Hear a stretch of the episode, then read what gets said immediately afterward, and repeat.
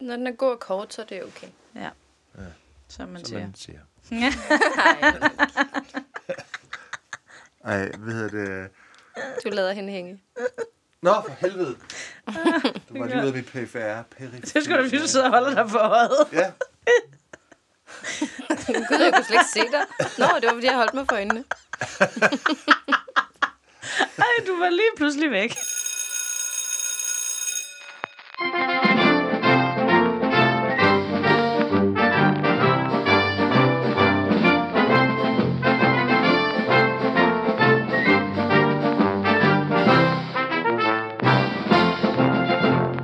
Velkommen til Voksenskolen. Mit navn er Fabian Petersen, og jeg har den store ære at sidde på skolebænken med mine klassekammerater Louise Hansen og Søs Bjerre. Voksenskolen er en podcast, hvor vi sætter os tilbage på skolebænken og lærer forfra. Og så er vi tilbage fra frikvarteret og er til time igen. Hvad er ordet ude i skolegården, Louise Hansen? Det der fucking ord, det er stadigvæk corona. Jeg ved ikke, det er, fordi jeg har skrevet det ned, så... Jeg skal også til at sige, at det er stadig corona. Jamen altså, jeg har jo forberedt mig på fremlæggelse i dag. Nå ja, rigtig meget. Og øhm, Okay. Jeg har Intenst. arbejdet rigtig meget på min nye øh, piggybank booking. Nå ja. ja. Nu skal det ikke blive sådan en podcast, hvor vi kun... Snakker om det. Nej. Nej. Men Men det er det. Hvorfor må Sys snakke om, at hun skal være med i Melodi og jeg må ikke nævne to gange mit eget firma, Fabian. Det er faktisk ikke fair. det er ikke fair. Undskyld. Fortsæt med piggy bank booking. Nej, og så har jeg været på øh, Kaptajn og spise i går med min veninde, og det er et fantastisk sted. Det er virkelig sjovt. God mad. Nå, men det lyder fedt. Du er meget optaget af din, op, din, øh, din fremlæggelse. Din oplæggelse. Ja. Min oplevelse. Ja, det er spændende, vi glæder os. Hvordan går det med Grand Prix? I Øh, har vi nogle Grand Prix updates? Du skal jo i gang Ja, lidt. det er om en uge. Det er Nu det. er det om en uge. Ja, nu er det om en uge. Præcis, endda. Wow, Ja, præcis om en uge. Ja. Øh, ellers har jeg været på en ferie i Hamburg. Nå ja. Det var virkelig lækkert. Jeg vil med Hamburg. Det er meget tæt på jo, Danmark. Ja. Og det er en kongeby. Men det var godt nok lidt udfordrende at være der i weekenden. Jeg er vant til at være der på hverdag, kunne jeg godt mærke, jeg var der.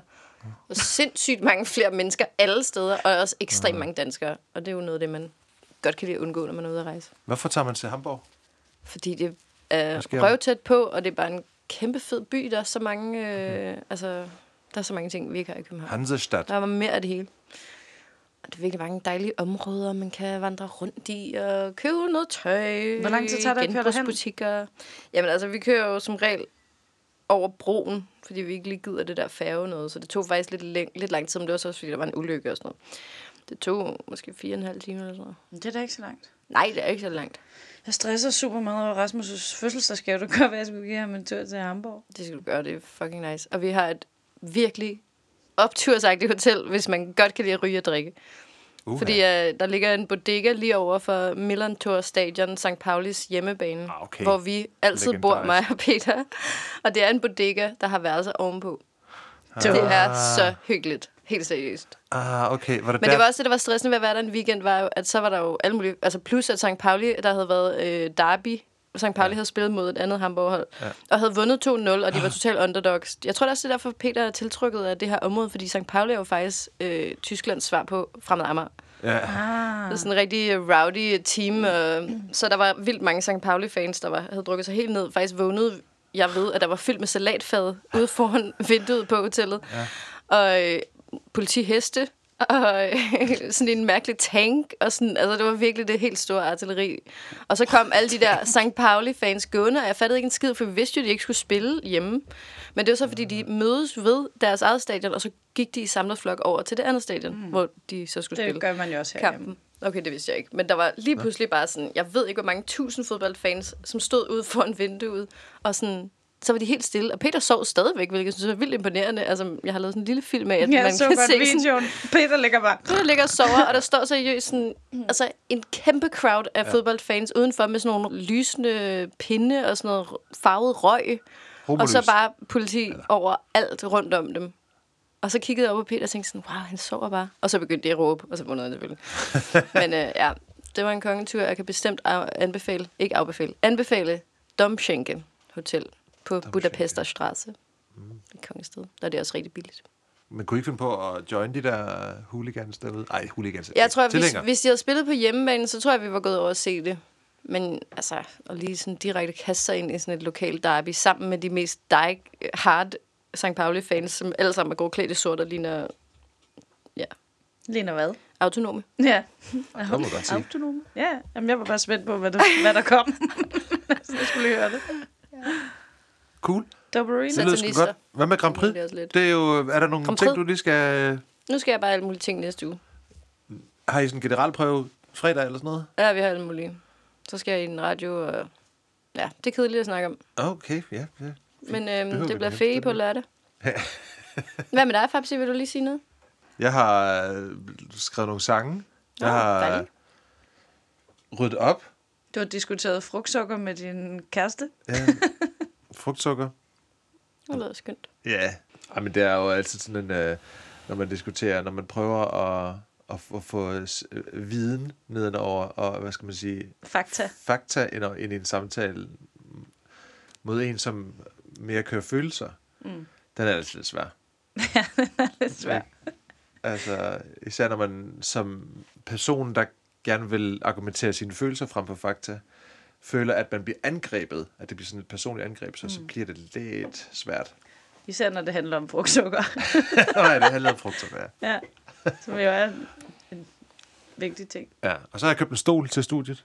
Ja, den Det har er jeg brugt lang tid på at undersøge flot. også. Meget flot. Altså, det ligner noget af fra en swingerklub eller en Ja, goth det tror jeg faktisk også, det er. musikvideo. Den passer ikke rigtig herind, men den, den, den bor her nu. Jeg synes, den passer så fint. Altså, der er ikke noget, der passer sammen herinde, så jeg synes på en eller anden måde, det så... Der hænger et fodboldhalsterklæde, en elgitar, et lyserødt skin, der hænger et skjold. Ja. En kæmpe... Våbenskjold. Våbenskjold, ja. Og så er der den der store hånd, du kan drikke af, og så er der en globus og en dollar. I et... altså, det er et mærkeligt sted, det her. Og det er perfekt. Så den stol passer med rette. Nå, men Louise, Ja, det er et stykke tid siden, du har haft en fremlæggelse. Det ja vi har det? jo lige haft nogle øh, gæsteafsnit. Ja. Var Det sidste ene har vi ikke engang ude endnu, hvilket er enormt spændende. Det glæder jeg mig rigtig meget til, faktisk. Det vi ja, optog i det sidste uge. noget. Nej. Det er hemmeligt. Hemmeligt. Ja, ja. Jeg er ikke helt idiot. Men skal vi så ikke det øh, komme i gang med, at, øh, at, øh, at du laver et eller andet for os? Og... Lad os spille. Let's play a game. Okay. Fedt, Er det ikke Hvad er det, den hedder, den der det det? gyserfilm? Lad os spille. Hvad er det? Det er noget, jeg har fundet på. Okay, det ved jeg ikke.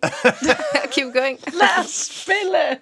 mm, lad os... Jeg får som et gameshow. Ja, nu har jeg lyst til at spille. Jeg håber, det er et spil, det her, Louise. Jeg, jeg, jeg skuffer jer nu og siger, at det er ikke et spil eller en quiz. Okay. Nå. Det emne, jeg har valgt i dag, det deler vandene. Armbrudtelød, for vi skal tale om vand. Yeah. Ah. Ja. Både fra et videnskabeligt point of view, lige noget for dig med fakta, Fabian, og Fakta, et lidt Fabian, mere... ja, fakta, Faktabian. Nå, ja. Oh, det er dit... Hvad er det? Jeg sk- ikke Strippernavn? Ja, man kunne godt se, det at du er ville være en ikke elendig stripper. Nej, det dur ikke. Jeg kommer... Han holder sig kun Det til går ikke. fakta. Nå, okay. Et videnskabeligt og et lidt mere homeopatisk point of view. Mm, spændende. Ja. Øhm, det er faktisk meget inspireret af din fremlæggelse, synes øh, Jeg ringede til min søster, efter du havde lavet World Wide Web. Wood Wood- Wide Web. Web. Ja. World Wide Web. Jeg har ikke World forstået det Wide her Web. World Wide. World Wide Web. Det der internet. Hvad er det nu, det er? Fordi jeg jo lidt havde det på min liste. Nå ja. Øh, og så sagde min søster, jeg har lige set en, øh, en dokumentar på DR.dk om vand, og det er fandme et godt emne. Mm. Og øh, det... Det lyder ikke sådan helt Synes- vildt fedt, når man sådan Nej, ser en nej, dokumentar ja, om men, vand. øh, nej, men øh, det, er, det er et, et unfolded stuff. Der afslører du jo, du er mindre sølvpapirshat, end du lod, som om du var, da Ja. du fremlagde sidst. Det var ikke mig, Hvis man har lidt sølvpapirshat på, så ved man godt, at vand er spændende. Ja, det var nice. Nå, men jeg synes, hun havde ret. Det er et godt emne. Så øh, lad os se, om øh, I ender med at synes det også. Vi har alle sammen brug for vand. Det ved vi godt. De fleste mennesker vil dø efter kun 4-5 dage uden vand. Det er meget kort tid. Får det rigtig skidt efter 3 dage. Ja. Øhm, 76 procent af vores kropsvækst består af vand. Og de første 9 måneder af vores eksistens ligger vi i fostervand, der består af 99 procent vand og 1 procent yucky stuff. Som det behøver man ikke tænke så meget over. Hvis man samler alt vand på planeten, vores kære blå planet, både salt, fersk, søer, floder, is, grundvand, fugten i atmosfæren og vandet i os mennesker og dyr, fylder det kun en lille bitte my af kloden. og 99 procent er slet ikke tilgængeligt for os mennesker. Kun en kugle, der er cirka 56 km i diameter, er det vand, vi mennesker skal drikke af. Og til sammenligning er jordklodens diameter altså næsten 13.000 km i diameter. It's very little water. Det var ikke enormt mange facts, jeg ikke... Det skal de have igen, men den tager jeg selv senere. Ja, den kan du lære på mandag. Ja. ja, og vi skal alle sammen bruge 2 liter om dagen. Vi skal passe på vores vand. Men det skal vi faktisk overhovedet ikke snakke om. Så, Er der sådan en tommelfingerregel med, at det du sagde, at man kan ikke overleve 4-5 dage uden vand? ja, så dør du. Det kan også godt være, at du dør før. Hvad er det, det Hvis du er specielt svag pisser. Jeg føler altid, at det var 3 dage, men 4-5 dage måske. Jamen, du får det rigtig skidt efter tre dage. Du bliver rigtig syg. I den der dokumentar, der øh, laver... Det, det er en dokumentar, hvor Lasse Spang Olsen han er, han er med. Han laver et eksperiment, hvor han sætter sig selv ud på en tømmerflåde, og øh, ikke må få noget vand, og han prøver at drikke sit eget tis, og det er noget rod, og han prøver også at finde lidt damp og sådan noget. Det, han dropper det Find noget faktisk. damp. Det er også bare så Ja. dumt, fordi han har glemt det der fucking primus. ja, han vil gerne lave noget, noget vanddamp ud af det vand fra havet, som han jo ikke kan drikke, fordi det er saltvand. ja. Så det må han jo ikke. Det er børnelærdom, at du må ikke drikke det, så dør du hurtigere. Det er noget Ja. rod, ikke? Ja, er vanddrivende. Ja, men hele det der, det, er, det, det, det kan man det lige ikke? se. Det hvorfor, må man er, ikke, hvorfor, man, hvorfor må man ikke drikke havvand? egentlig? fordi det er salt. Ja. Og det går ikke. Vanddrivende? Jeg ved ikke. Jeg, det er Det faktisk lidt... ødelægger noget i kroppen. Ja, det er ikke godt. Nej. Det er noget rod. Det men, ikke. Men det, var- det er jo frem til, det er jo den der tommelfingerregel med, at der er... Altså, jeg har altid lært det der, du kan gå uden mad i tre uger, uden noget vand i tre dage, mm. og uden Ilt i tre minutter. shelter, hvad hedder det på dansk? Uden Læ. Læ i tre timer. Og Ved man ikke. Jo, hvis du er, altså ikke lige herude i det vores danske sommervejr, men hvis du er ude i, uh, i vild- vildmarken, du ikke kan, du får i, I solen? forfrysninger, hvad hedder sådan noget, når du går ned i... noget koldt? Ja, når du er ude i, uh, op i uh, Nord-Norge, Altså, jeg tror, du skal have noget geografi med på den her fakt, fakt fordi Ja. ellers er det meget mærkeligt. Jeg kan godt stille mig ud på Amagerfældet så- i tre timer, og så overleve helt fint. Ja, det er selvfølgelig rigtigt. Der er helt klart. Men jeg så noget, Bear Grylls han fortalte noget om det engang, at der var de der, den tommelfingerregel. Tre uger Det var nok bare, fordi de manglede noget til tre timer, fordi de gerne ville ned. Ja, på så er tre de bare sådan, du så kan ikke- Hvad var det, jeg så det hen, mand? Ja, det kan du lige vende tilbage til, hvis du Jamen, kommer i tanke om det. Godt. Og så vil du sige, uden ild, tre minutter. Ja. Okay. Så er han Uden færdig. et- Tre Det minutter. var den der Så tre hjælper ting. Fabian med at Ja, levere sin pointe. tak. Faktabian. Faktabian. Ikke så meget faktabian lige nu, når Det jeg ikke kan finde og af- Ron. Faktaber. Ja, tak. Nå. Jeg vil gerne starte med at fortælle lidt om, hvad vand egentlig er fra et videnskabeligt perspektiv. Vand er et af de allermindste molekyler, der findes, og indtil videre kender vi kun til liv på jorden, der er 100% afhængigt af vand. Ingen vand, ingen mand eller dame. Vand findes i tre velkendte tilstandsformer. Gas, væske og fast form. Og når jeg siger de tre ting, så tænker I velkendte ikke en skid. Så Jo, jo. vi omsætter det til Damper, is og vand. Ja. Ej, hvor du god. Nå, jamen, det er rigtigt.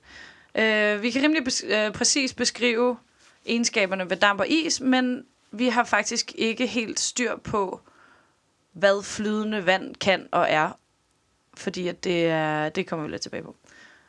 Øhm, det her afsnit har jeg baseret på en artikel, der er skrevet af Søren Rude Keiding, der er professor på Institut for Kemi. Credit to ham. Når vand fryser til is, så udvider det sig. Det ved vi godt. Det har vi alle sammen prøvet, når vi putter en øl i en fryser. og glemmer den. det er noget rigtig råd. Øh, og isen får derved en lavere densitet. Ved du, hvad det betyder, Fabian? Ja, det er noget med noget masse. Ja, Altså, det er den- tætheden. End flydende vand.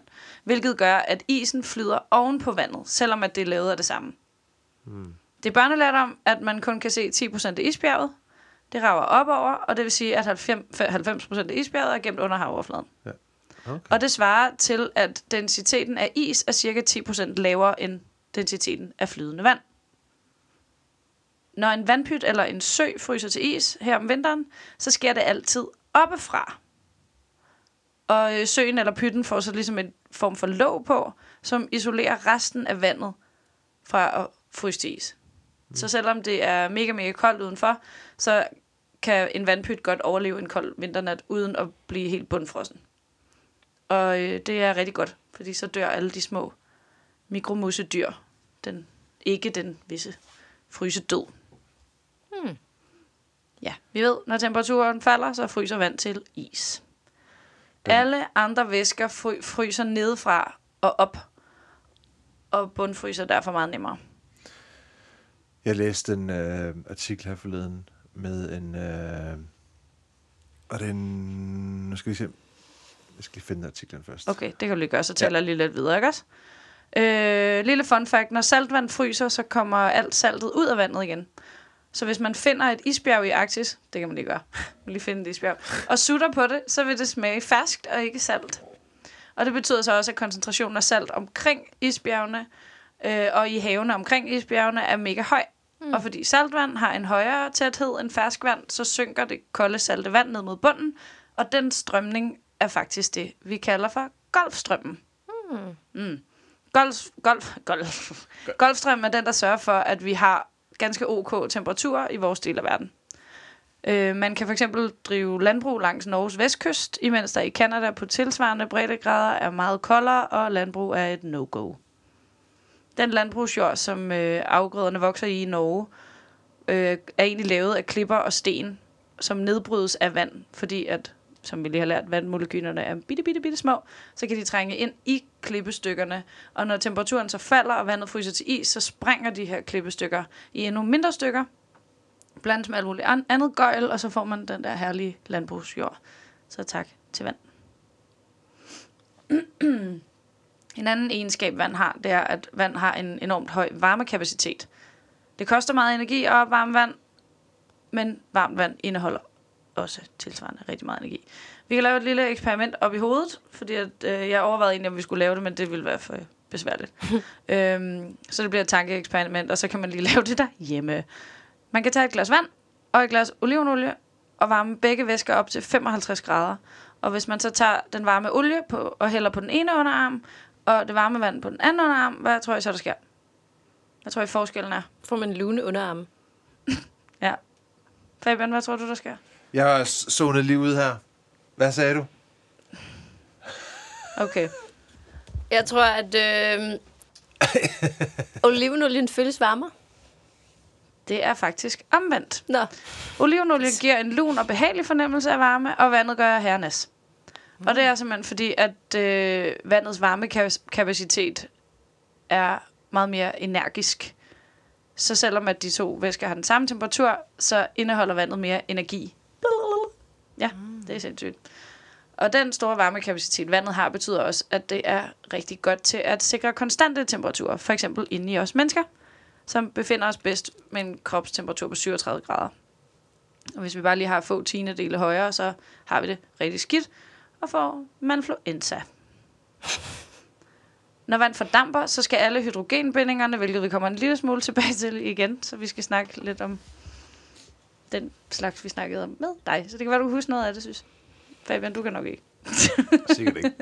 Vi kan teste. Øh, skal alle hydrogenbindingerne brydes, og det kræver en masse energi, og hvis vores kropstemperatur begynder at, øh, at stige, så begynder vi at svede, og når sveden fordamper fra krop, øh, kroppens overflade, så transporteres de her store mængder energi væk og sikrer os mod overophedning. Det er også øh, varmekapaciteten i vand, der sørger for fastlandsklima og kystklima, men det må man selv google, for det gider jeg ikke snakke om. nu skal vi nemlig lige snakke lidt om de molekyler og atomer igen, og jeg prøver at gøre det lidt kort. Vandmolekylet. Hvis man tager et enkelt vandmolekyle, består det af hvad? H2O H2O, ja. Et oxygenatom. og to hydrogenatomer. Oxygenatom. O, der sidder bundet til to hydrogenatomer. H. Flot, synes. Hvilket Merci. giver den velkendte H2O, som du også sagde. Den kemiske binding mellem Sandal. Det er noget af det eneste, man kan huske rent faktisk, ikke? H2O.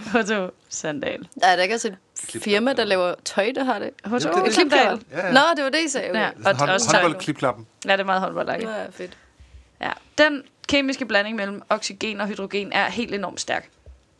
En kemiker ville, ikke mig, måle bindingsstyrken i enheden kilojoule per mol. Og målt i denne enhed har OH-bindingen en styrke på 463 kilojoule per mol, og det er meget stærkt. Det tager vi lige deres øh, ord for, fordi jeg har ikke noget at sammenligne med. Det gør, at vandmolekylet er enormt stabilt, og det er svært at splitte vand til oxygen og hydrogen. De er også polariserede, de her vandmolekyler. Når OH-bindingen etableres, øh, nej, OH-bindingen etableres, når elektronen fra hydrogen danner par med en af elektronerne i oxygen.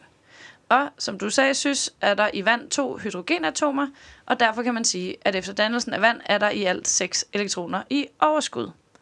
To af de her, de sidder så dybt inde i oxygenatomet, at det er pisselig meget, øh, så der er faktisk kun fire elektroner i overskud. Man kan Hvad? forestille sig, at de her fire elektroner, de danner to elektronpar, der sidder på bagsiden af vandmolekylet. På den ene side har vandmolekylet, øh, på den ene side af vandmolekylet sidder der således to hydrogenatomer, som har afleveret deres negativitet, skulle jeg til at sige, til negativt da. lavede elektroner til OH-bindingerne. øh, hydrogenatomerne i vand er således positivt lavet. Da der sidder to negativt lavede elektronpar på den modsatte side, er vandmolekylet med andre ord ladningspolariseret. Hvilket betyder, at den ene side af vandmolekylet er fortrinsvis negativt lavet, mens den modsatte side er positivt lavet. Bindinger mellem vandmolekyler er hydrogenbindinger.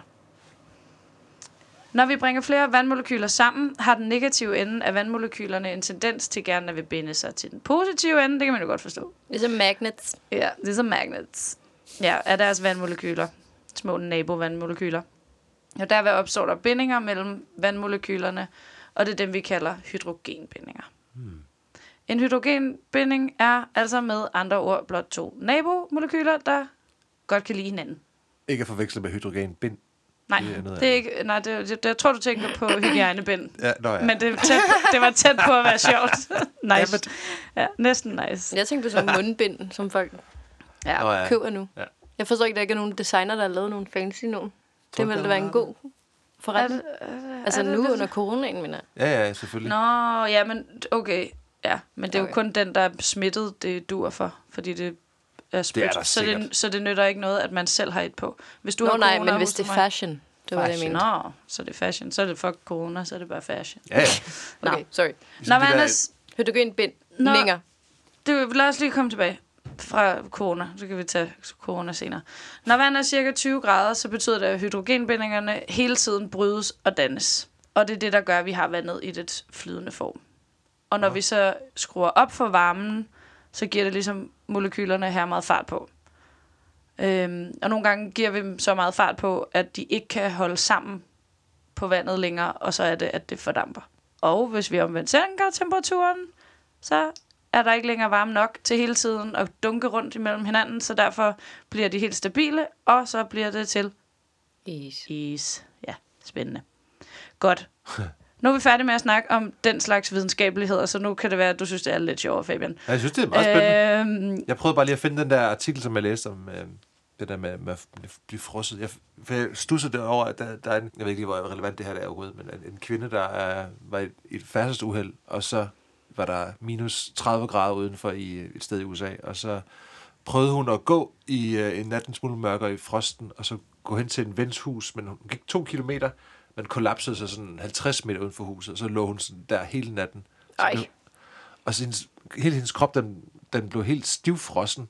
ej, Og så, så meget, at, at hun så endelig blev fundet og kom med ambulance og sådan noget, så kunne man ikke stikke en nål i hende, fordi hun var bare Nej. sådan helt hård. Øh, og så, har hun, så lå hun i, øh, i sådan en opvågningsting med sådan varme temp på i 49 dage, og vågnede helt stille og roligt. op. Seriøst? Ja, What? uden nogen skade overhovedet. Nej, uden hjerneskade det har jeg eller kun set ske med en flue. Kan I ikke huske, at man kunne putte en fry- øh, flue i fryseren, da man øh, havde fysik? Hey, nu kan jeg Nej. sgu huske noget fra fysik. Der kan man bare se. Hvad? En, hvis man putter en flue i fryseren, jeg kan ikke huske, hvor lang tid, men så du tager den op og varmer den i hånden, så overlever den. Måske hun har været flue. Christ. Ja, Tidligere det, er det, det, Nå, det er sgu meget vildt. Ja. Men det giver meget god mening, at hun fryser til is, fordi vi består af så meget vand. det er det. Det er bare. Men det må vi virkelig var også for- være, det må betyde meget, at temperaturen er så lav, at Ja. hun fryser så hurtigt, Ja. ja. Det at det er ikke er sådan... præcis Jeg tror heller ikke, det, du det kan tåle en nedkøling, der tager for lang tid. Nej. Det der, er sker, bare det der problem er jo, at vi kan sagtens... Det der sker, som du selv siger, med at øh, vandet udvider sig. Ikke? Ja. Ja. Det gør det også i vores krop, det vil sige, at alle vores organer sådan, ja. springer, og, Ja. ja. og vores, øh, vores øh, hvad hedder det, arterier og Mm. alt det der, det går jo i stykker, så når vi, når vi fryser til is. Ja, For ellers, i teorien, vil vi godt kunne klare det, og så få Walt Disney tilbage igen, og ja, alle ja de her klart, ting. klart. Men altså... Ja. Nå, ja. Det er jo Fedt for hende. Fedt for hende, ja. Og hendes pårørende. Især hendes pårørende. Og hendes hund, der ikke havde fået mad i 46 dage. Øh, den var nok død nu. Rip hund. Nå, det der i virkeligheden øh, fangede mig ved, og gjorde jeg rigtig gerne vil lave den her fremlæggelse, det er, at øh, i den her dokumentar, der er der et postulat om, at vand har en hukommelse. Ah, Ja. ja. Ligesom Frost 2. Som du ikke kan se det nu? Jeg har ikke set forstå endnu. Oh my No god. spoilers, please. Det går ikke i biografen mere. Men ja, der, der siger Olaf også, at øh, vand har hukommelse. Nej, men Olaf vigtig- er, er, er en kvik, kvik Klogt. lille... Altså, det kan jeg godt forstå. Han synes, han er jo selv lavet af det, kan man sige, på en eller anden måde. Nå. Nå ja. Øhm, fedt, at jeg lige psykoanalyserer en Frost 2-film, som jeg ikke har set endnu. Nå, ja. Men fordi at det ikke skal blive alt for langhåret, så bliver jeg også nødt til ligesom at have den videnskabelige take på det her. Og når nu vi er ved Søren, så kan vi lige så godt spørge Søren, hvad han synes mm. om, øh, Frost 2. om Frost 2. Nej, om huko- øh, vand har en hukommelse. Det øh, er nok ikke nogen overraskelse, men det synes han er lidt et stretch at sige, at vand har en hukommelse. Øh, men han er jo godt klar over, at inden for den alternative medicin spiller ret, vand en ret spændende rolle. Og mange homopater hævner, hæv, hævder, hævner, Hævner sig. flot, Ved hævder, hævne. nemlig at vand kan huske. Men uden at gå for meget i detaljer, så øh, henviser han til nogle undersøgelser, hvor man siger bø til vand, vand og giver dem en, øh, en stor forskrækkelse ved hjælp af en eller anden pumpeprobe-teknik, som er noget med nogle elektroder og noget. Øhm, så kan man faktisk godt give vandet en forskrækkelse, og på den måde ændre molekylets orientering. Men når man så spørger vandet lige efter, for lige at blive det lidt pædagogiske sprog, om det stadigvæk er forskrækket, øh, med måleapparater selvfølgelig, så viser målingerne, at vandet kun er forskrækket i et pikosekund. Ved I, hvad et pikosekund er? Det er første gang, jeg Nej. hørte det Det nemlig. lyder Star Wars-agtigt. Det er en tusinde del af en milliard del af et sekund. Nå, det er meget Så tid. det er ok Det kommer meget så hurtigt. Vand. kort tidshukommelse. det, ja, så det kan man godt. Man kan godt forskrække sit vand. Wow. Vildt nok at have Men- hukommelse. Og vand lever vel for evigt et eller andet Ja. sted. Så det er jo ret Men altså, nederen hvis den... at huske. Så Det er da meget- fedt for den, at den ikke skal bære rundt på det traume, så. Ja, hvis den ikke har noget PTSD selvfølgelig. Det har den jo tydeligvis. Det har den jo ikke, når det er Vi, kalder det den, når vi taler om Den, vand. vand, den. Ja. Nå. Okay. Men i øh, DR-dokumentaren, der besøger Lasse Spang Olsen et laboratorie i Stuttgart. Og øh, her har laboratoriechef Dr. Serge Kernbach sammen med andre, som jeg ikke gider nævne, Serge. lavet en række forsøg hos noget, der hedder Cybertronica. Det lyder som et sted, hvor man gør sådan nogle ting. Øh, teknikerne var i gang med at teste nogle ultra mega meget følsomme vandsensorer i en anden sammenhæng. Øh, de, det, de, det, jeg vil bare lige fortælle, hvad det var, de skulle undersøge. Det er faktisk ikke så spændende. Det er noget med at rense vand uden kemikalier, de undersøger. Og under testen af de her øh, mega ultra følsomme vandsensorer, så opdagede de pludselig, at vandet reagerede på den menneskelige hjerne. De så bitte, bitte små ændringer i vandet, når laboranterne kom ind i lokalet, eller når de forlod bygningen igen. Og ah. på 10 meters afstand kunne de måle ændringer i øh, ionernes dynamik. Og det tænkte de, okay, spændende nok. Da de ligesom havde set det her ske nok gange, så var de sådan, nu prøver vi lige at kigge lidt på det her. Øhm, da de havde nok til at bevise, at det ikke bare var et tilfælde, og nogen, der havde skubbet til et af de her instrumenter. Så lavede de en ny dims, som kunne være mere specifikt rettet mod at finde ud af det her. Øhm, og lavede to beholdere, som de målte ud fra, med to elektroder og en temperaturmåler, og 30.000 milliarder, 30 sensorer, med noget halløj i, der kan måle så svag påvirkninger, at øh, det bliver her spændende nu. Fordi, fuck, hvordan de gør. Det, der sker, vi har lige sagt, what, at det er flot, det der med hjernen, men målemaskinen, den øh, indeholder de her to elektrodekanaler. En rød og en sort. Og den røde er forsøgskanalen, som forsøgspersonen så skal tænke dunkehårdt på. Bare sidde og tænke rød, rød, rød, rød, beholder med vand. Og så måler maskinen og forskerne, om der sker ændringer. Øhm, computeren måler så den, både den røde og den sorte samtidig. Og så længe ingen tænker på vandet, så følges den røde og den sorte kurve helt fint ad. Men lige så snart en af forskerne begyndte at tænke på det røde vand, så steg den røde kurve op, op, op, op, op, op, op mens den sorte forblev konstant. Øhm, fordi han kun tænkte på den røde, selvklart. Sindssygt, ikke? Det er sindssygt. Ja. Og Lasse, tror jeg, jeg, fatter det ikke. jeg forstår det ikke. altså Lasse Spang Olsen tror jeg heller ikke en skid på det her. Han har det ligesom dig. Så han er sådan, ah, det prøver vi lige af det her. Så han får øh, adgang til de her... Øh, Kabler. Nej, de øh, grafer, graferne der, de der Nå, to øh, kurver. Ja. Jamen, han får bare en side, hvor han kan sidde og kigge på det her. Og øh, han skal bare lige sidde og kigge lidt. Der er ingen, der ved, at han har tænkt sig at sidde i en halv time alene på et givet tidspunkt, han selv har fundet på. 10.000 km væk fra vandet, som han skal jo tænke på, de er jo et andet sted. Ikke? De er i Stuttgart. Stuttgart. Øh, og han sætter sig så ned i 30 minutter og tænker og tænker og tænker. Og så kan han bare se den der graf. Den ændrer sig. Nej, nu stopper Imens du. han sidder. Det er fucking rigtigt. Det er rigtigt, det sker. Og han er sådan, what? Telepati eller noget. Altså, det, altså, vandet kan ikke bare fornemme, at nogen tænker på det, men det kan ligesom også... Siger du mig, gemme de her ting. kan fornemme, når jeg tænker på det? Ja, det er simpelthen det, jeg siger. Måske det kun er et pikosekund, den ved, du tænker på den, men altså... Fordi det siger de Det faktisk ikke glad. noget om i det her.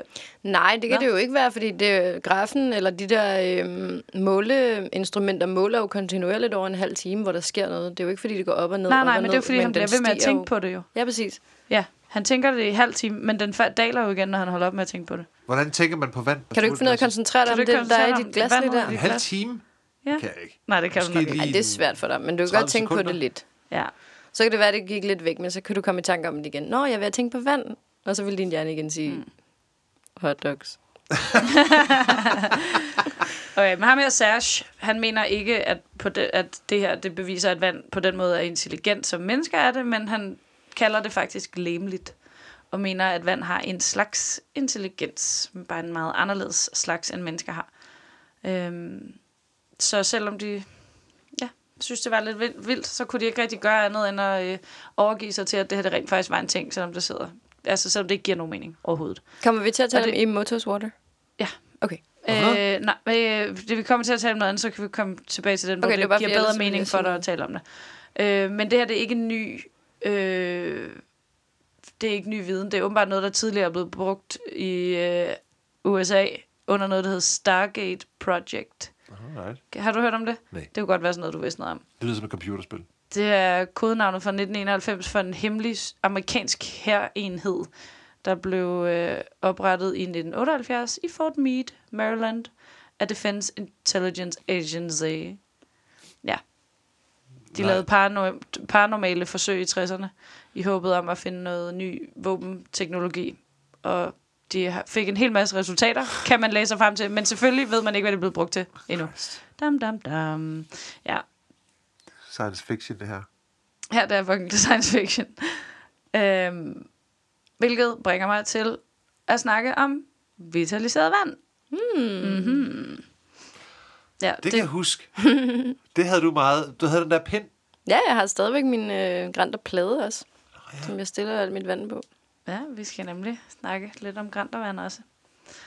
Jeg har faktisk givet spændende. pinden til Bolette, fordi Bolette har lige fået en vandseng. Og i stedet for at putte kemikalier i deres vandseng, så vil de putte en granterpind i.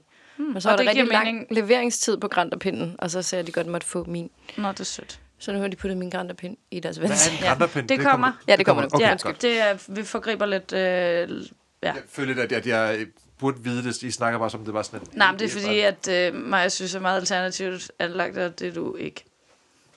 Det er jo. Men det er jo rigtigt nok. Nå.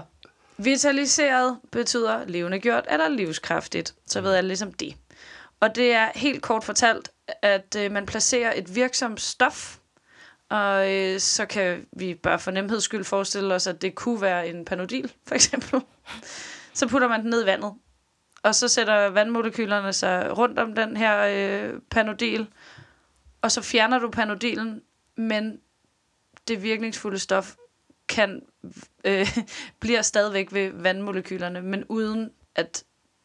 Okay, man piller Panodilen- ske- skelettet ud igen. Og Ja, præcis. Og så er der pludselig ikke nogen dårligheder, som panodiler har. Så er det kun vandets adoptering af det virksomme stof. Nå, så... Okay. Ja, så panodilen lærer lige vandet. Hej, øh, jeg fjerner hovedpinen. Ah, fedt, siger vand.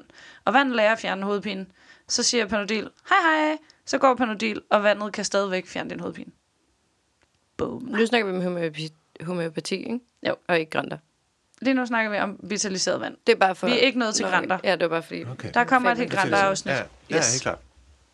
Så behandler man øh, selvfølgelig folk med det her nye vand, og det vil så efter sine, man må heller lige disclaimer her, kunne fjerne sygdommen, men uden bivirkninger, fordi man jo har fjernet det stof. Der er jo bivirkninger ved en panodil, for eksempel.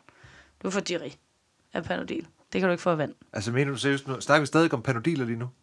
Eller snakker vi, var det stadig bare sådan en... Det er et billede for at prøve at få dig til at forstå det. Det virkede tydeligvis ikke. Og hvad prøver man med i så rigtigt? Nem, altså noget andet, der kan, der kan være et medicinsk stof, men jeg er bare ikke læge, så jeg kan ikke lige ah, sige til dig, at godt. okay. det er det her. Det var Altså bare for for eksempel det nogle nemt, gange, ikke? så kan jeg mærke på min krop, at jeg mangler jern. Ikke? Mm. Og så i stedet for at tage jernpiller, som giver forstoppelse, så har jeg et homeopatisk middel øh, fra det, der hedder Ja. Allergica, som er jo en så fortyndet Altså, der er stadigvæk, det har været i kontakt med det rigtige jern, men det er fortyndet igennem altså, så mange gange, at Ja. det ligesom ikke eksisterer mere i vandet, men vandet husker jernets kvaliteter, og derfor påvirker det min krop, ligesom hvis jeg tog jernpiller. Helt klart. Præcis. Helt klart, okay. Ja. En jernstang, ja. som vi har her på Amager mange steder. Og de her samme hukommelseseffekter er postuleret omkring magnetiseret vand mm. og vitaliseret informationsvand med særlige energier. Grantervand. Yes. Så spørger vi lige Søren igen, fordi vi skal lige huske at øh, have den øh, videnskabelige øh, hat på også. Og han har to ting at sige om det. Først og fremmest så skal man huske, at det ypperste, nu citerer jeg ham lige, at det ypperste ved naturvidenskab er observationen. At flere personer uafhængigt af hinanden under velbeskrevne og reproducerbare forhold kan observere et fænomen, gør det til en del af vores virkelighed. Og det mener Søren er det alvorligste problem med hom, øh, homøopati og græntervand. Fordi det er ikke muligt med blindforsøg og test at eftervise de påståede effekter på en reproducerbar måde. Nå. Han synes, det er noget fup, fordi at fortalerne for de her metoder bruger pseudovidenskabelige argumenter til at forklare effekter, som for øvrigt ikke er der. Og i Sørens optik, men lad os se, hvad I to siger, når vi har hørt lidt mere om det her. Græntervand. Jeg kender godt din holdning, synes. Det er mere øh, dig, Fabian. Hvad er græntervand? Øh, og hvem er grænter? Fedt, jeg har skrevet Johan. Johan, Johan Granter er fra Østrig og har siden slutningen af 70'erne beskæftiget sig med naturlig magnetisme og vand. Det, der optog ham, øh, var spørgsmålet om, det var muligt at udnytte en helt naturlig og for mennesker uskadelig energi. Og i løbet af en 10-årig periode udviklede Johan forskellige naturmagnetgeneratorer, der kunne lave en så højfrekvent energi, at det også ved direkte berøring var helt uskadeligt. Helt naturligt. Og Johan kan øh, øh, Johan husker flere videnskabsmænd inden for elektroteknik, der observerede hans forsøg, og som faktisk ikke mente, at det kunne lade sig gøre uden rigtig strøm. Så. Men det er bare noget, han siger. Så who knows. I løbet af sit udviklingsarbejde, så lavede han hele tiden forsøg, som øh, viste, at energiomformningen fungerede i og over vand, og at vandet udviklede nogle særlige egenskaber. Men det mest forbløffende var, at han fandt ud af, at de informationer, han overførte til vandet, også kunne overføres til andet vand, uden direkte kontakt. Øh, den Hva? naturproces døbte han det, vi nu rigtig mange gange har hørt vandvitalisering, øh, vandvitalisering også. Øh, efter han under mikroskopet igen og igen og igen kunne se, at øh, mikroorganismerne i vitaliseret vand viste en ændret adfærd. Og det lyder, det er sjovt, fordi det, det lyder lidt som en anden, så jeg ved ikke, om det er derfor, at jeg lige fik sagt and nu. Øhm, men manden har faktisk fået en æresmedalje fra Ruslands videnskabelige akademi, og selvfølgelig har han fået Østrigs, øh, Østrigs æreskors i videnskab og kunst. Så Johan Granter har opfundet det her informationsvand, der kan informere vand, der kommer i nærheden af det, om at instru- ændre struktur og gøre sig selv mere rent. Jeg vil rigtig gerne have kunne, øh, kunne finde et sted, hvor man selv kan vitalisere vand. Jeg kan huske, jeg så engang en dokumentar om en mand, som stod og rørte rundt i nogle tønder og sådan noget. Det er sådan 10 år siden, tror jeg. Jeg synes, at det så ret skørt ud. Nu har jeg lidt anderledes med det. Øhm, I den dokumentar, jeg så der, der besøger Lasse Spang Olsen Daikon, som er en dynefabrik, der øh, tidligere har haft et kæmpe vandforbrug til at rense fedtet af de dun, der skal bruges i deres dyner. Mm. Men de har nu så fået et grantervandssystem. Mm. Ja. Og øh, det, det, det, man kan finde på deres hjemmeside, de er også meget granteragtige. Og det er også der, hvor det er sådan lidt... Jeg vil sige, at nogle gange... Altså, jeg er totalt på den her ting, men der er også noget af det, der lugter en lille smule af sekt-vibe en gang imellem, oh, når man ja. slår op på det her græntervand, og måden det bliver videreformidlet på, og det kan jeg godt forstå, der er nogen, der stejler lidt på. Mm. Men altså, øhm, fordi vandets overfladespænding er øh, reduceret, så har de oplevet mega mange forandringer med det her vand, efter de får det her grænteranlæg, som jo ikke engang rører ved, altså det de gør, det er, at de sætter på deres vandanlæg, sætter de et grænteranlæg med det her græntervand, der har fået at vide, hvordan det skal opføre sig. Altså en form for pædagogvand, der sidder i en kasse.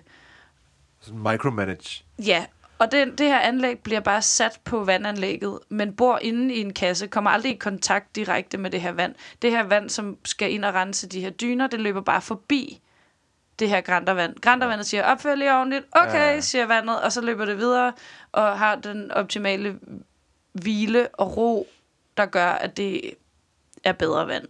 Okay. Apparently. Men altså, mere, levende også, ikke? mere Det levende. er det, man fornemmer. Ja, helt klart. At det ligesom, det, det, det er lige blevet vækket lidt.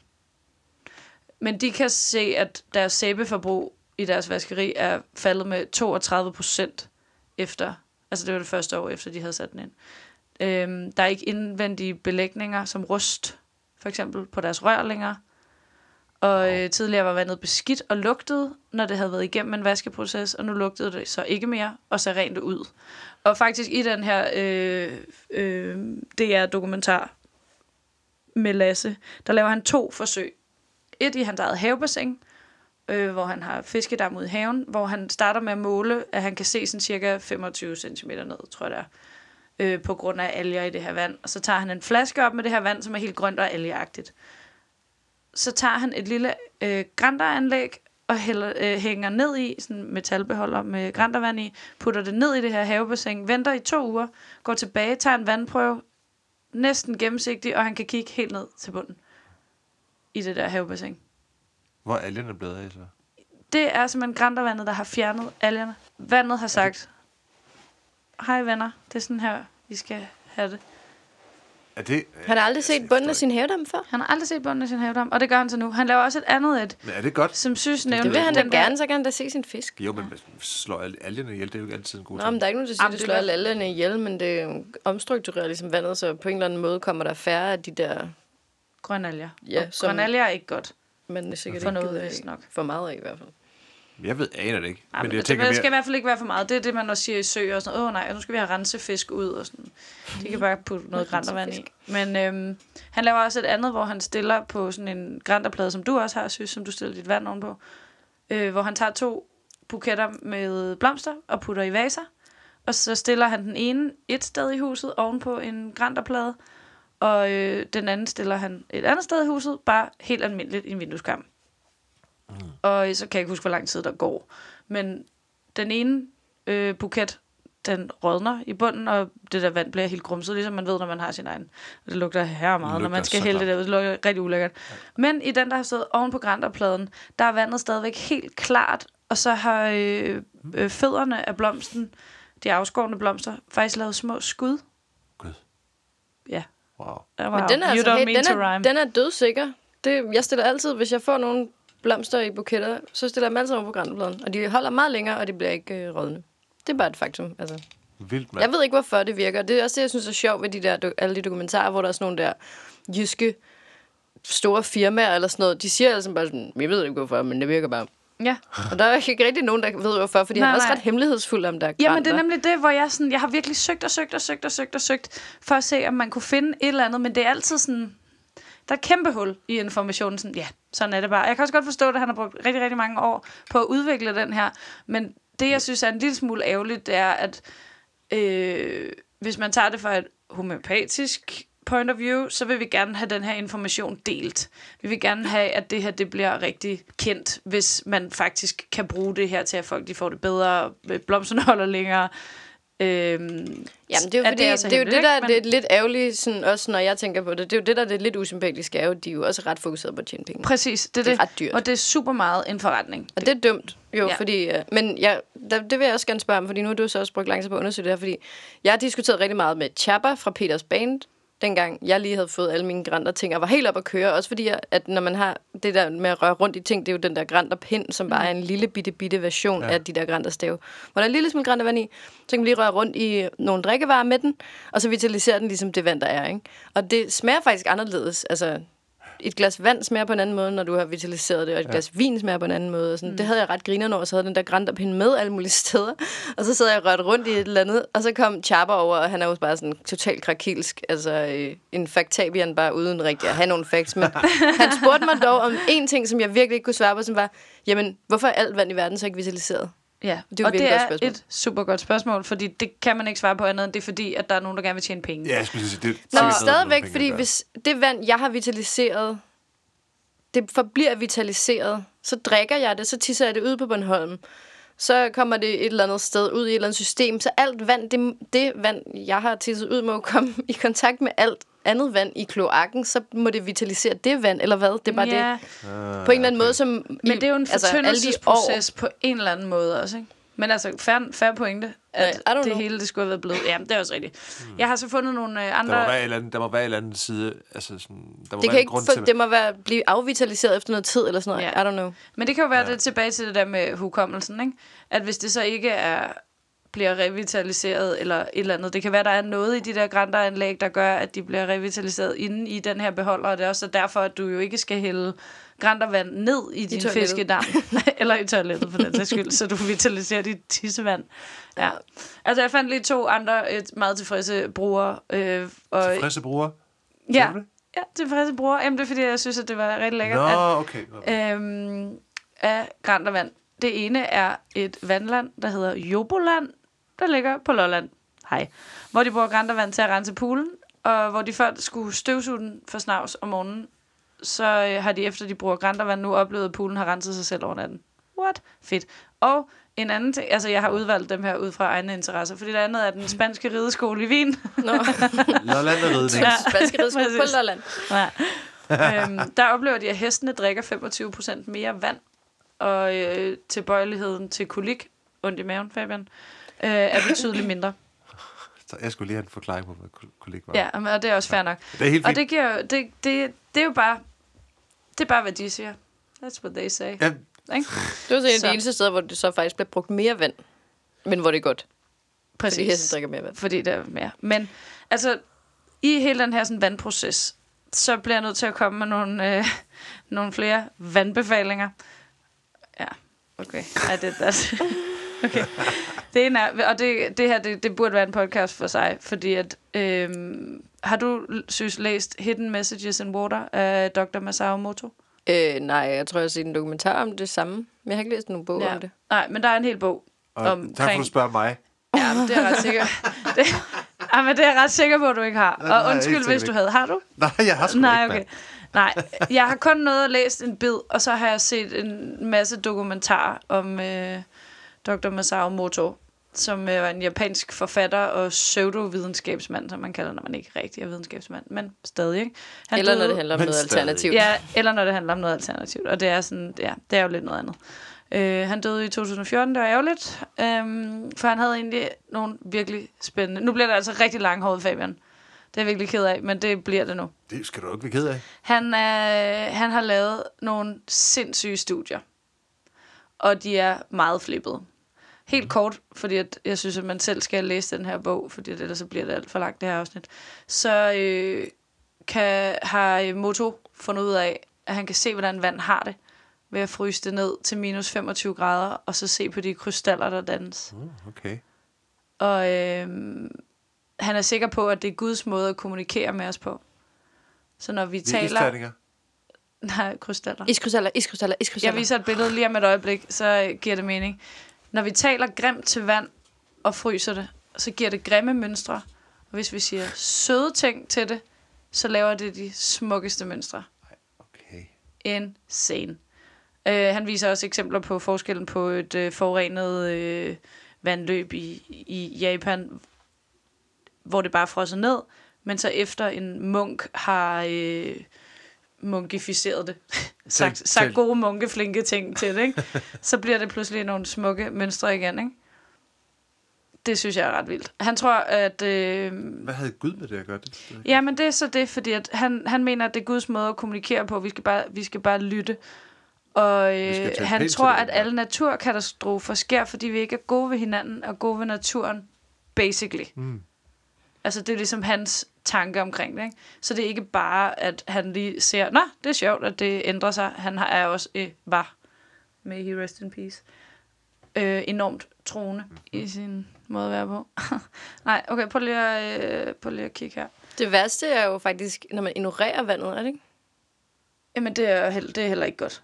Nå, det synes jeg bare, jeg kan huske, at de der krystaller, de er sådan helt fucked, når man ignorerer Nå ja, vandet. det kan de heller Det er ikke faktisk værre, end at når man skiller det ud. Jamen, det, ja, det, kan, det kan jeg faktisk ikke rigtig huske.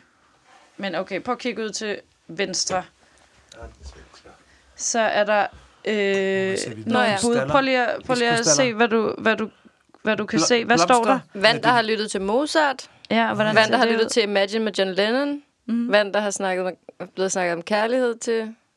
Vand, der ikke har fået en øh, bøn. Det ligner en lille lort. Ja, eller Og så står der Futurama After Party. Eller? Nej, after prayer. ja, det var det der, Okay. det var det der forurenede vand, jeg Det har talte om. ikke set Futurama til efterfest. Futurama after Hvilket Futurama ellers også ville være dejligt. Ja, Og tak er også meget smukt, hva'? ja. Altså, så I, de kan se, det her, det kan vi lige smide op. I will kill you. Er Altså, det er bare ret sindssygt, så stor forskel der er på dem, som har fået flinke beskeder, og dem, der ikke har. Og der har været en hel udstilling nede i Londons undergrunds uh, subway med de der, ikke? Jo, Det præcis. synes jeg er mega sejt. Altså, Det er også bare fedt, at det er noget, der... Hører man er forskel begyndt at- på ord? Jamen, det er jo, Det er jo det vibrationerne, vibrationerne. det vi siger, eller Okay, intentionen. måden man siger det på. Ja. Frem for, Ja. Præcis. Du kunne nok godt søde sige- ting på en vred måde, så vil det også... Jeg elsker dig! Ja, Og så vil Ja. det nok også stadig tage det som en negativ ting. ja det Ligesom kommer vi an på, nok hvor, også hvor lavt selvværd vandet har.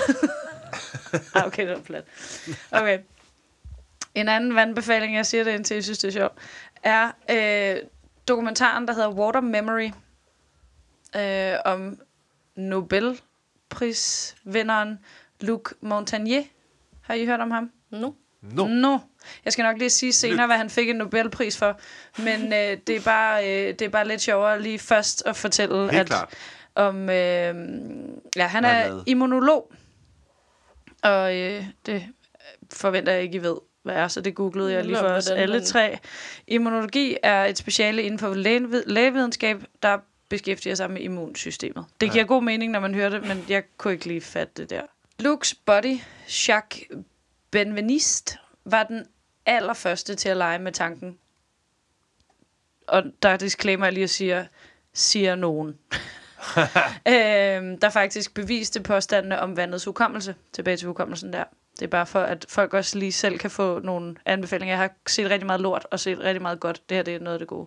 Okay. Han døde desværre som 69-årig af en hjerteoperation. Der var nogle sider, som mente, at han var blevet sl- slået ihjel under den her operation, fordi at han mm. brugte Conspiracy. Ja, super conspiracy. Det kan man selv lige øh, vurdere. Øhm, fordi at det ikke lige frem er noget medicin industrien gerne vil have, at man går ind og siger, hej, vi kan også bare øh, bruge den her model, som ikke koster noget, næsten. Så mister de alle deres penge, det gider de ikke. Nå.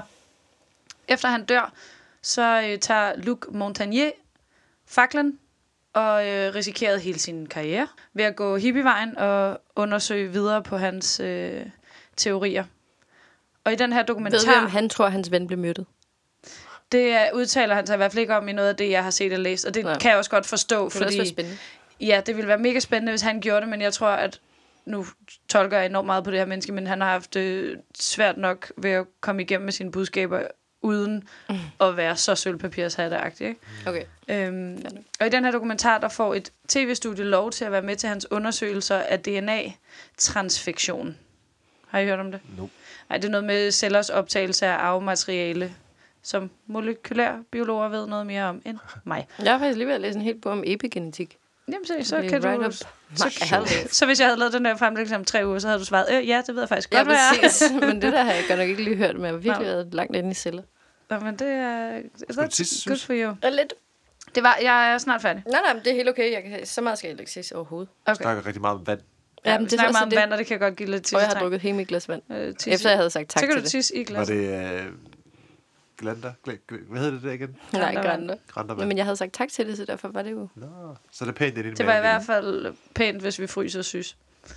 øh, godt. Skal gøre det hurtigt. For første gang nogensinde er der nogen, der har fået lov til at komme med ham ind i hans øh, laboratorium og lave det her DNA-transfektion. Mm.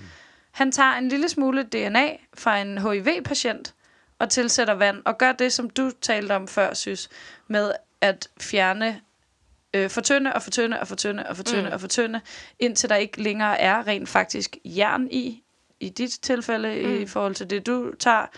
Øh, og her er det så bare, indtil der ikke længere er noget DNA tilbage. Mm-hmm. Men ved hjælp af blindforsøg og alt muligt halløj, hvor forskere øh, ikke ved, hvilke prøver der er, de der placebo-vandprøverne og alle de ting, som vi mm. godt ved foregår, når man laver sådan nogle her. Ja, sådan Der kan man se på vandet, der har oplevet DNA-molekylet, at det har oplevet det. Man kan se forskel. Selvom at det ikke længere er i vandet, så kan man, så kan man se, okay, det her det er det vand, der har været i forbindelse med HIV. Øhm, Okay. det skal man selv lige se det her. Og han er, altså Luke her, han er helt sikker på, at vandets hukommelse kan hjælpe i medicinalindustrien. Ja. Men det er ikke just noget, de har interesse i, kan man sige. Nå, vil I lige høre, hvad øh, ham, som de nu kalder en kvaksalver og en skør abekat, har fået... Øh, Altså ham, der døde under operationen. nej, ham Nå. Luke her, som vi lige har snakket om nu, som, Hvad var det, han som hed til efternavn? overtog øh, Montagnier. Montagnier. Han fik Nobelprisen for at fucking opdage HIV-virusen. Nå, Ham, der ja, har men jeg tror også, opfundet den. virkelig lige, han Han har opfundet min bog. Jamen, han har opfundet den. Opfundet eller Så opdaget? altså, han går fra at være Nobelpristager for at have op, altså, ikke opfundet, men opdaget. klassificeret den og gjort, at man nu kan helbrede det. Oh, Eller i hvert fald Kan man det? næsten, ikke? Du har i hvert fald holdt det nede. Det er ret insane. Og så det øjeblik, han går en homoepatisk vej og siger noget, som ikke passer medicinalindustrien, så synes de, han er en kvaksalver, outdated og ikke længere ved noget. Det er bare ret insane, at ja. det kan gå så stærkt. Det giver han heldigvis ikke en flyvende fuck for, så han kører videre i øh, hård, hård stil. Men se lige den, det er virkelig spændende. Og så er der en sidste vandmand, jeg gerne vil... Nå, det har jeg glædet dig til at sige. Som jeg rigtig gerne lige vil, vil lige, det er også en østriger faktisk. Victor Schauberger, øh, som også kaldes Water Wizard, eller vandets Nikolas Tesla. Mm. Lamo. Okay. Han var en østrisk biomimiker. Mm-hmm. Ja, hvad er det, Fabian? Ved vi det? Nej, han er vand. Ja, det er sådan en, der bruger naturen som inspiration til at løse problemer. Også lidt til en flippet side. Øh, naturforsker og filosof. Hmm. Ja, han, øh, han udviklede idéer ud fra, hvad han op, øh, observeret i naturen. Og han er måske egentlig den første, der op, øh, opdagede magnetismen ved vand. Og døde så i 1958, blev 73 år, og prøvede allerede dengang at skabe miljøvenlig energi ved hjælp af vand. Så ham kan man også godt lige give et skud. Der kan man lige se øh, øh, en, der hedder Comprehend and Copy Nature. Fordi at der ligger rigtig mange østriske, og det er altså ret hårdt at se. Jeg har set en del af dem, og det er nemmere at se en på engelsk, det vil jeg bare sige. Så den her, den er engelsk til dem, der godt kunne tænke sig det. Han havde sådan ret meget øh, kontroversielle idéer om, at øh, han ville ændre Rhinen og Donau, så de blev mere nørklede, fordi at vand aldrig bevæger sig i en lige linje. Hvis nu vi kigger ud, det er pissøs regner lige nu, og man kigger på øh, vanddråberne, okay, nu det faktisk lige holdt op med at regne, det er lidt for min pointe, men når det regner på et vindue, så løber en dråbe ikke lige ned af vinduet. Nej.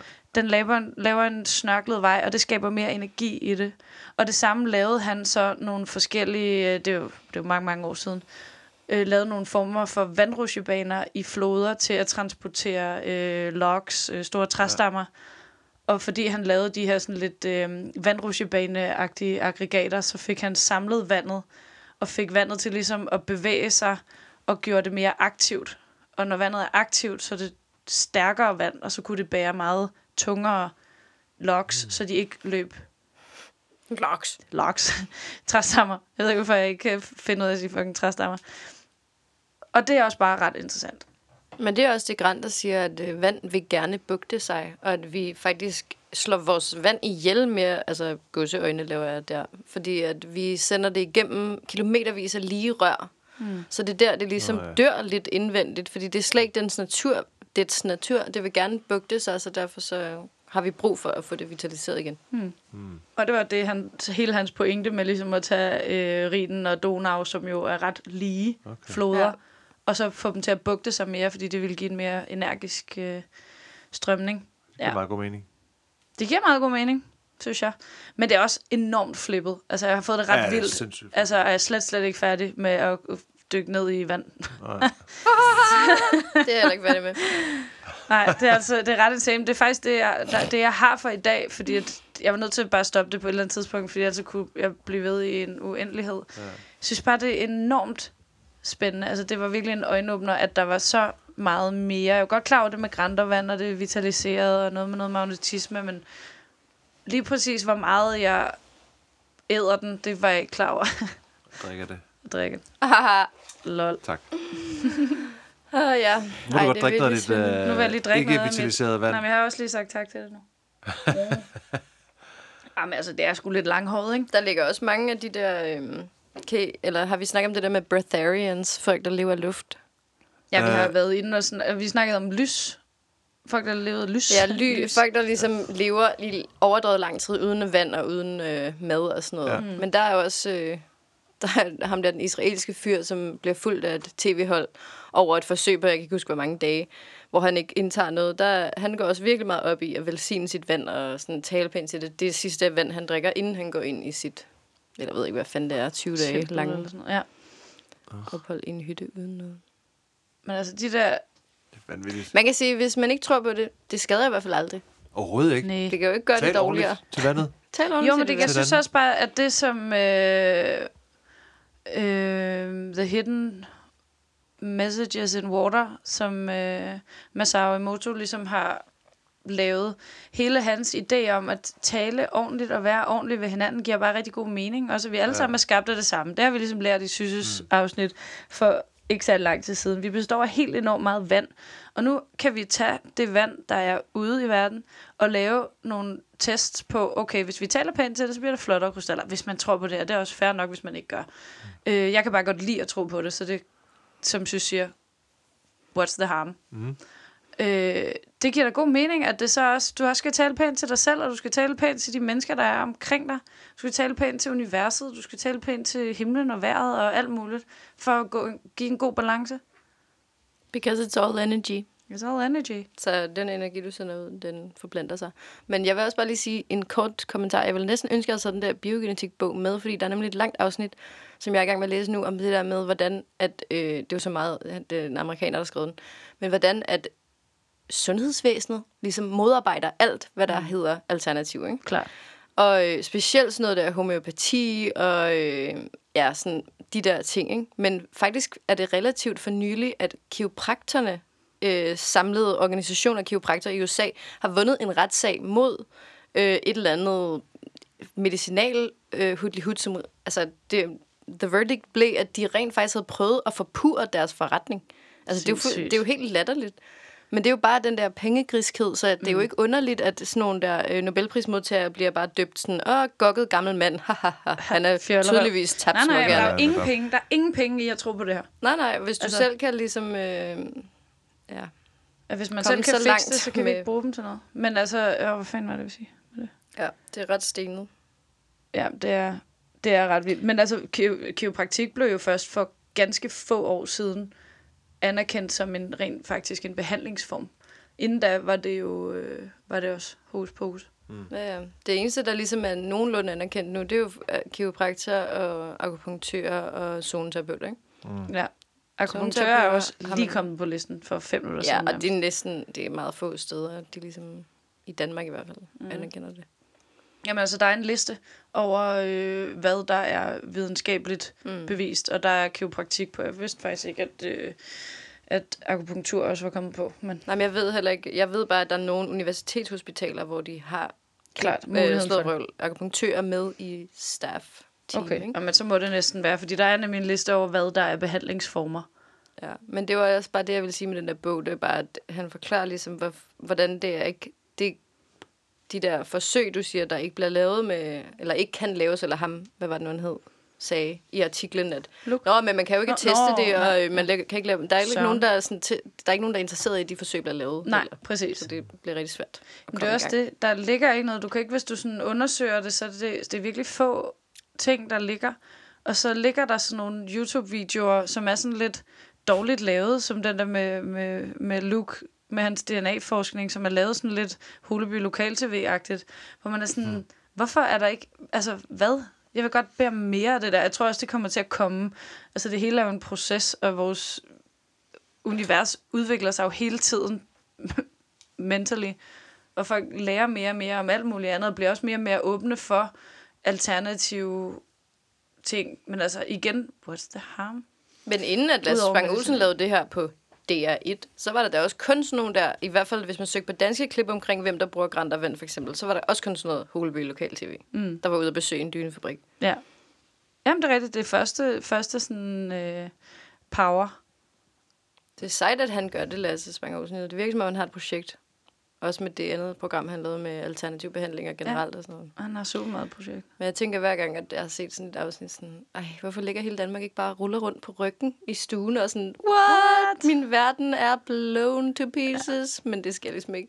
Folk fortsætter bare. Nej, men altså, Så det er det også svært. Du ved det jo ikke, for du kigger jo ikke ind i alle folks stuer. Det kan faktisk være, at det sker Nu lige lige nu. der er mange, der ligger og ruller rundt på skjoldet netop nu. Man kan i hvert fald godt se den, og så kan man synes, det er noget volapyk-pjat, eller så kan man synes, det er helt vildt nice. Jeg synes i hvert fald, det er ret spændende. Man kan i hvert fald sige, at sådan, man kan jo virkelig se i den der dokumentar, at der sker nogle ting. For eksempel med det der grant og vand. Mm. Det er nemt at se, og der er mange folk, der har oplevet det. Og de der forskere, der sidder og kun, altså, lægger mærke til, at der er udslag på målinger, når en forsker kommer ind i lokalet eller forlader lokalet. Ja. Og det sågar strækker sig helt ud til, om forskeren forlader bygningen Ja, på præcis. det vand, de måler. Det er også sådan... Altså, du kan ikke sådan fucking rigtig målbart. fuck med det. Altså, jeg, jeg stener så meget over lige her i går aftes, hvor jeg sad og læste den der bog om epigenetik, at vi på dansk jo siger, Nå, det er undtagelsen, der bekræfter reglen. Ja. Var det egentlig sjovt, at vi har godtaget det? Der er jo aldrig nogensinde en undtagelse, der bekræfter reglen. Det er ikke sket. Mm. Undtagelser vil altid fuck med reglen. Ja, Men vi er virkelig opdraget til, at sådan, fordi ting. videnskaben trives ikke særlig godt med undtagelserne. Det er sådan lidt, oh, hm, hm, det passer ikke lige ind i vores system, prøv at gå væk, irriterende lille lort. Og så er vi andre, vi almindelige mennesker opdraget til, at vid, altså, undtagelsen bekræfter reglen. Men når der er nok undtagelser, så bliver man nødt til at lave en ny regel. Og det har man jo også set i al den, når vi har snakket om videnskab i den her podcast, bare at sådan, det er sket utallige gange i historien. Men det er bare sjovt. Jeg kommer bare til at tænke over det der med, gud, hvad har jeg også selv tit sagt? Eller tænkt om mig selv sådan, Nå, så må jeg nok være undtagelsen, der bekræfter reglen. Sådan, hold nu kæft. Altså. ja, det er faktisk et- et pjattet udtryk. Og det er virkelig dumt udtryk. Det, tager, det, vil jeg gerne vi nu. nu. Stopper vi med at sige. Godt. Ej, tusind tak, Louise. Ja, Ja, det var tak. mega sejt, det der. Godt go, ah. Helt altså, vildt, det, er, det er lidt skørt at lave noget, der er så flippet, og så også prøve at have en, en videnskabelig del med, når det jo skinner totalt igennem, hvad jeg selv synes. Men altså, Jeg synes, Nå, det ja, det- jeg synes, det skulle være lidt til nej, siger den også. Jeg synes, det er fair nok, at man synes, det er mærkeligt. det er jo sjovt, når du, når du sagde, at vi skal snakke om vand, tænker jeg sådan, "Øh, hvad så er vi færdige med et kvarter? Ikke? Hvor svært kan det være at snakke om vand? Men at vand havde sådan en, mange andre egenskaber, jeg ikke lige havde regnet med. Eller altså, jeg, som jeg ikke havde, jeg ikke havde regnet med. Mm. Ej, det var virkelig uh, fantastisk. Tusind tak for det. Det tak. Det er fedt, mand. Så er der frikvarter. Ja.